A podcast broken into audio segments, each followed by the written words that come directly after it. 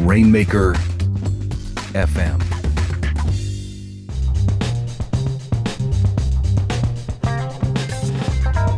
You're listening to The Digital Entrepreneur, the show for folks who want to discover smarter ways to create and sell profitable digital goods and services. This podcast is a production of Digital Commerce Institute, the place to be for digital entrepreneurs. For more information, go to rainmaker.fm slash digital commerce. That's rainmaker.fm slash digital commerce.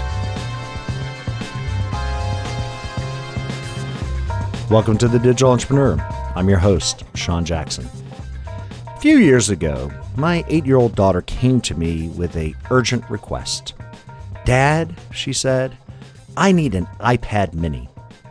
While I would normally dismiss this request as the cravings of a child who watches too much TV or mostly exposed to too much advertising, my interest was piqued and I asked her to explain. She made a case for the myriad of educational applications available to her on this magical device. She argued for the convenience that would allow her to learn at all times of the day and at different locations. But it was her closing argument that tipped my decision in her favor. Dad, she coyly stated, don't you want me to be a good student? It was through this, albeit expensive exercise, that I started to wonder how is it that an eight year old had mastered the art of persuasion when so many professional marketers fail? The answer, it turns out, is that she'd already figured out what people, in other words, me, actually want to buy. And on this episode of The Digital Entrepreneur, we're going to detail the five things people actually want to buy, regardless of the product and service. And we will go through how to apply them to your online efforts when we get back from this short break. Hey, my name is Brian Gardner, and I am the creator of StudioPress, the first premium marketplace for WordPress themes. When I created StudioPress, I could never imagine that more than 200,000 WordPress site owners would use StudioPress to build some of the most elegant and inspiring WordPress sites on the web. And I am not just talking about the numerous large companies that use it. Tens of thousands of food bloggers, podcasters, affiliate marketers, real estate agents, photographers, and many more have created some of the most compelling mobile responsive websites using StudioPress. But that is not all. To make it easy for you to create a compelling WordPress site, we have introduced StudioPress Sites, a turnkey, simple method to create and grow your WordPress site. StudioPress Sites includes many of our most popular WordPress themes with unique SEO tools and plugins all integrated on our high performance, secure, and actively managed hosting infrastructure. So, when you are ready to take your WordPress site to a new level without the worry or hassle of less robust solutions, then I hope you will visit StudioPress.com. Over 200,000 bloggers and webmasters trust StudioPress for their WordPress site, and we work hard every day to earn it. Welcome back from the break. I'm your host, Sean Jackson. And on today's show, we are going to talk about how to turn a want into a need. Now, back in college, my marketing professor walked us through Maslow's hierarchy of needs. The professor's point was the role of marketing was to fulfill these needs. There's no question that humans need things like water, food, security, and friends.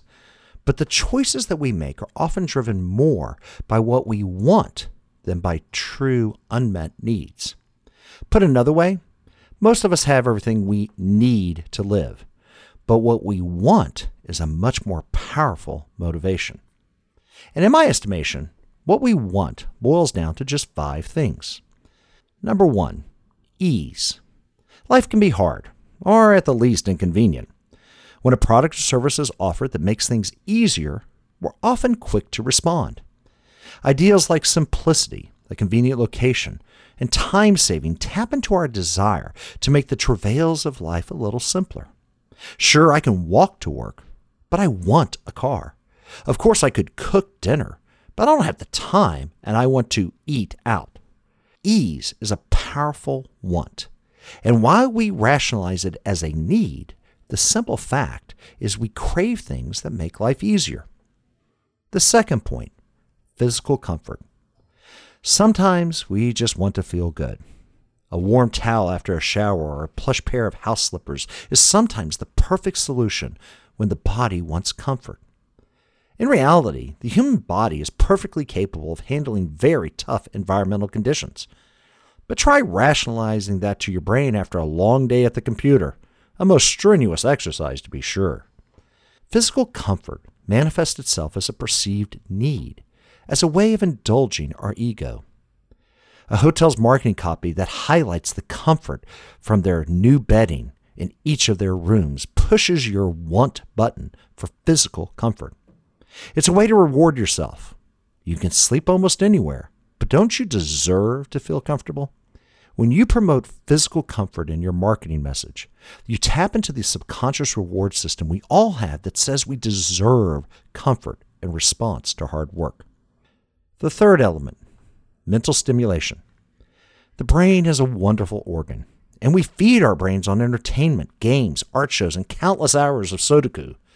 We want things like this so we can enjoy the wonders of this marvelous world and live life to its fullest. And if this sounds like marketing gobbledygook, it is. You don't need any of this to live. In reality, what you want is something that breaks the monotony of existence, the day in, day out struggles that seem redundant and boring. Can you live in a six foot by six foot cell each day? Yes. Would you enjoy it? Probably not.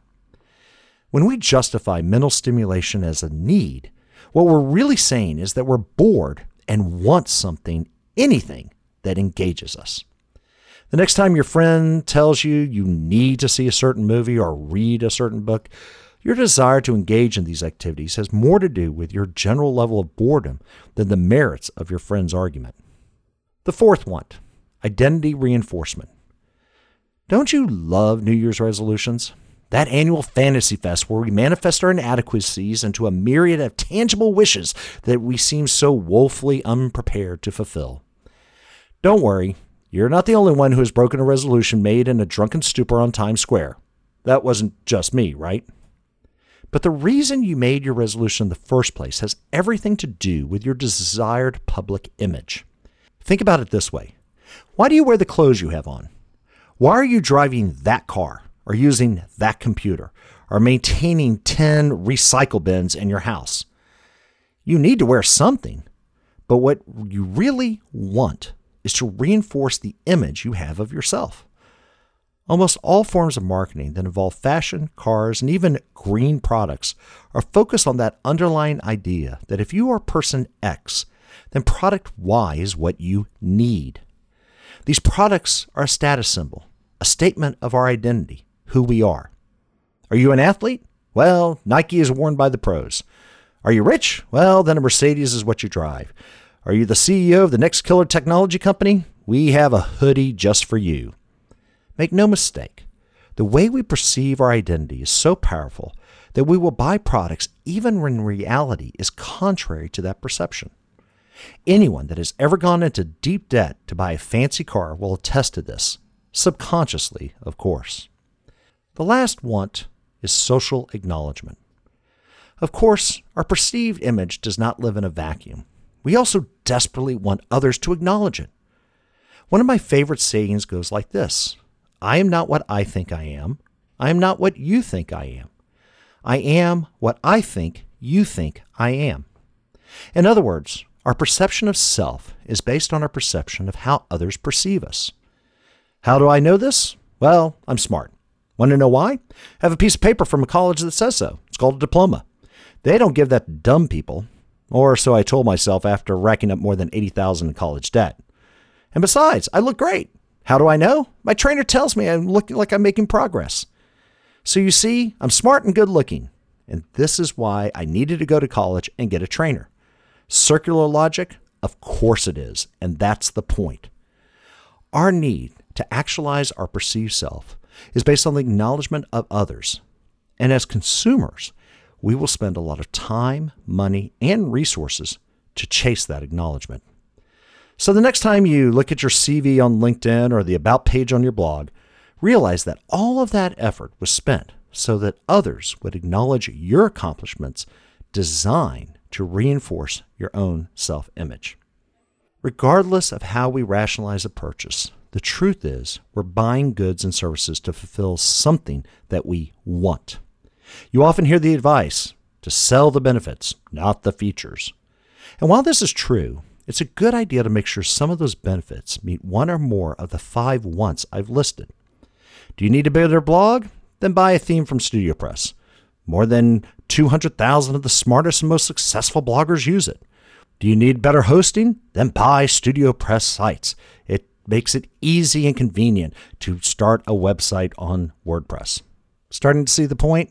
Focusing more on what people want and less on what they need is about giving your customers what they're actually interested in. And you need and want to do that before they'll part with their time and money.